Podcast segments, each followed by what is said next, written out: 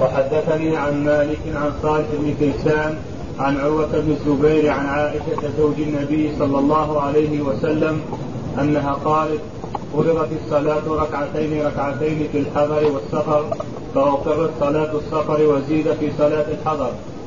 جاء مالك بحديث عائشة وهو حديث مشهور. وإن كان الكلام قد كثر فيه. وحديث عائشة رضي الله تعالى عنها تقول فيه فرضت الصلاة أول ما فرضت ركعتين ركعتين فأقرت صلاة السفر أي على الركعتين وأتمت صلاة الحضر. وقول عائشة هذا يدل على أن الأصل في صلاة السفر عزيمة ركعتين. إذا لم يطرأ عليها قصر وإنما طرأ على صلاة الحضر إتمام. والجمهور الذين يقولون بقصر الصلاة في السفر يقولون في قوله تعالى وإذا ضربتم في الأرض إيش؟ فليس عليكم جناح أن تقصروا من الصلاة إن خفتم أن يفتنكم الذين كفروا. وتقدم النقاش في هذا إن خفتم وأنه على الغالب وليس له مفهوم مخالفة. فقد أمنوا وقصروا. فالآية تقول إن خفتم فلا جناح أن تقصروا. والقصر الذي جاء ما هو؟ وتقدم النقاش في هذا فعائشة تقول أول ما فرضت ركعتين ركعتين. ونحن الآن نصليها ركعتين إذا هو على الأصل وليس على القصر. والعلماء يناقشون في هذا ويذكرون تاريخ نزول الآية وتاريخ إتمام صلاة الحضر وكما قال ابن عبد البر وقال الحافظ ابن حجر وقال الزرقاني من بعدهم وكل علماء الحديث يقولون هذا الحديث من مواطن الإشكال.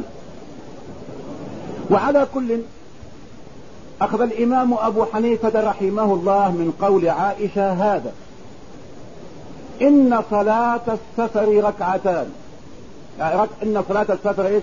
ركعتان عزيمة إتمام بدون قصر ولا يجوز لإنسان أن يتم في السفر لأن الأصل في السفر أن يصلي ركعتين كما لا يجوز أن يصلي في الحضر ركعتين. لأنها أتمت إلى أربع فلا يجوز له أن ينقص منها وكذلك لا يجوز له أن يزيد في صلاة السفر. هذا رأي أبي حنيفة رحمه الله. وأيد ذلك عنده. ما جاء عن أمير المؤمنين عمر رضي الله تعالى عنه بأنه قال صلاة الفطر أي عيد الفطر لرمضان وصلاة الأضحى أي عيد الأضحى للحج والجمعة والضحى ركعتان تماما غير نقصان.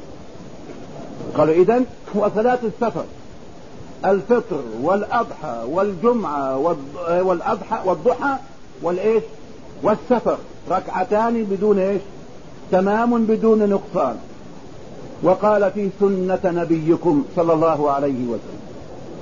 فعلى هذا يكون الإنسان يكثر من صلاة السفر ولا يؤدي صلاة السفر على أساسها؟ على هذا المنهج تكون صلاة السفر على أساسها.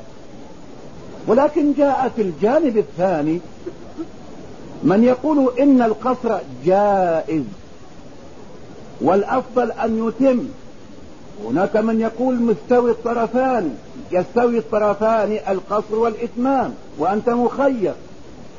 والذين يقولون بجواز الإتمام وأنه أفضل يقولون إن عمر رضي الله تعالى عنه سئل إن الله سبحانه وتعالى أباح لنا القصر في حالة الخوف إن خفتم أن يفتنك الذين ك... ونحن الآن لم نخف فتنة. وسافر صلى الله عليه وسلم في فتح مكة وسافر في غير ذلك ومع هذا قصر الصلاة. وفي الحج حجة الوداع وفي منى وهو يؤدي النسك آمنا قصر الصلاة. فأين إن خفتم؟ قال يا ابن أخي عجبت مما عجبت منه. فسألت رسول الله صلى الله عليه وسلم عنه فقال لي صدقة من الله تصدق بها عليكم فاقبلوا صدقة الله. وهذا حديث صحيح. فهذا المنهج يقول إن القصر عزيمة ولا صدقة؟ ها؟ صدقة. ومن هنا يقول الجمهور هذه صدقة من شاء أخذها ومن شاء رده. هل بواجب عليك أن تقبل الصدقة؟ يقول ليس بواجب. ولكن الأفضل حيث أنها من الله فلك أن تأخذها وهو أولى لك. الأحناف يقولون لا. الصدقة قسمان. صدقة معاوضة فهي بيع وشراء زي الهبة. الهبة بالعوض. كإنسان يأتي إلى شخص عظيم ويقول هذا عود الأراك أو هذا الكتاب أو هذا المصحف أهدي إليك هذا المصحف الشريف. يهديه لمن؟ لأمير من الأمراء ولا لملك من الملوك. هو حينما يحمل المصحف ويقدمه إليه هدية. هل مجرد مهاداة ولا ينتظر المكافأة عليها؟ ينتظر المكافأة عليها. فعلى المهدى إليه أن يعوض المهدي حتى يرضى. ولو وقع في تلك المعاوضة عيب فللمهدي حق أن يردها لأنها ثمن الهبة. وقد جاء عنه صلى الله عليه وسلم أنه أهدي إليه هدية فعاوض المهدي فوجد في وجهه عدم الرضا فزاده ثم زاده ثم قال أرأيت أننا أنقصناك؟ حتى رضي الرجل. فالهبة هبتان هبة مودة وهبة معاوضة فهبة المعاوضة بيع وشراء ويصح فيها القبول والرد. أما هبة المودة والمهاداة فإنك إن سكت عنها لزمتك ويرى الأحناف وجوب قبولها أو تملك المهدى إليه في هبة المودة. بمجرد ما تهدى إليك لا يتوقف على قبولها فيقولون تصدق الله بها علينا فوجبت علينا. أعتقد أن هذا في شيء من التكلف. نأتي إلى مناقشته في حديث عائشة. اورده ولدنا الشيخ الأمين رحمة الله تعالى علينا وعليه عند هذه الآية الكريمة وناقش القصر الذي عني به في الآية أن تقصروا من الصلاة ومذاهب المفسرين فيها أنه قصر كيفية لا قصر عدد ثم تكلم على حديث عائشة وقال لقد اعترض على حديث عائشة من ثمانية أوجه وأوردها ورد عليه. مما ذكره يقول لقد اعترض عليه بالإجماع ولكن قال الإجماع لم يثبت. واعترض عليه بأن عائشة بنفسها وهي راوية الحديث قد خالفت ذلك بأنها قد أتمت في بعض أسفارها فقالوا هذا حديث روته وعملت بخلافه. ومنه يرد الجمهور على أبي حنيفه لأن الأحناف عندهم في قاع منهجهم إذا روى الراوي حديثا وعمل بخلاف روايته أخذوا بعمله. وقالوا راوي الحديث أعلم بمراده فلما عمل بخلافه ونحن نحسن الظن فيه تركنا روايته وأخذنا عمله أو رأيه.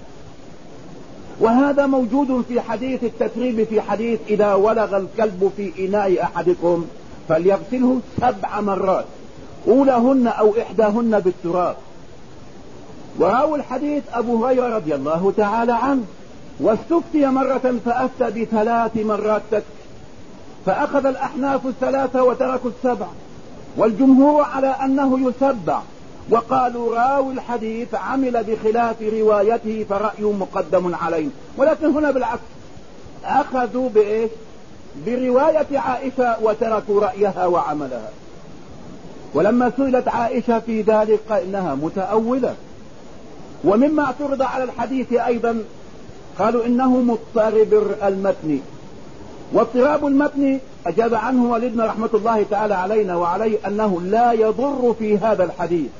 لأن الاضطراب مرة تقول فرض الله على رسوله ومرة تقول فرض رسول الله صلاة السفر ومرة تقول فرضت الصلاة ركعتين ركعتين. فقالوا هذا اضطراب ما ندري أي الروايات قالت ولكن هل اختلف المعنى؟ فرض الله فرض رسول الله فرضت الصلاة لم يخرج الفرض عن من؟ عن الله ولا عن رسوله. اذا لا الاضطراب لا يضر هذا الحديث. ومن أقوى ما يستدل به الجمهور على رد حديث عائشة أو معارضته صلاة المسافر خلف الإمام المقيم لأنهم مجمعوا الأئمة الأربعة يتفقون على أن المسافر الذي حكمه أن يقصر الصلاة لو صلى خلف إمام مقيم والإمام المقيم يتم الصلاة فقالوا على المسافر المقتدي بالإمام المقيم أن يتم الصلاة تبعا للإمام المقيم. فلو أن فريضة المسافر ركعتين فقط لما صح له أن يتم اربعا وراء المقيم. وأيضا يجاب عن ذا إلى غير ذلك من وجوه الإيراد والرد عليها فيما يتعلق بحديث عائشة. يهمنا وغصب عنا أن نرجع إلى ما قال ابن عمر. بعث الله لنا محمدا صلى الله عليه وسلم ونحن لا نعلم شيء. وإنا لنفعل ما رأيناه صلى الله عليه وسلم يفعل. لقد بين لنا الآية سواء كان إتمام الصلاة. قالوا ما متى تمت صلاة الحضر على ما تقول عائشة؟ ومتى قصرت صلاة السفر على ما يقول الجمهور؟ يقول الحافظ ابن حجر في هذا الإشكال الذي يظهر لي أي لابن حجر ويترجح عندي أي عند ابن حجر ويجمع به بين النصوص أن الصلاة قبل الإسراء. كانت مرتين فقط في اليوم والليلة ولم تعلم كيفيتها. ثم بدأت صلاة قيام الليل لرسول الله صلى الله عليه وسلم دون ما فرضية وبعد ليلة الإسراء فرضت الصلاة خمس صلوات في اليوم والليلة على أن كل صلاة من الصلوات الخمس ركعتين ركعتين. ومما يعترض به أو أوردوه على حديث عائشة فرضت صلاة السفر ركعتين ركعتين. فأقرت صلاة السفر وأتمت صلاة الحضر. قال ليس على عمومه ولا ظاهره لأن المغرب لم تفرض ركعتين. من أول يوم فرضيتها من ليلة الإسراء وهي ثلاث ركعات.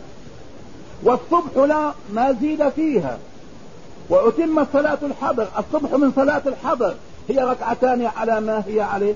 إذا حديث عائشة ليس على عموم فيقول ابن حجر النصوص متعارضة والذي يجمع بينها ويترجح عنده وهو قول وجيه كما قال أن أصل فرضية الصلاة ليلة الإسراء والمعراج خمس صلوات في اليوم والليلة فكانت ركعتين ركعتين.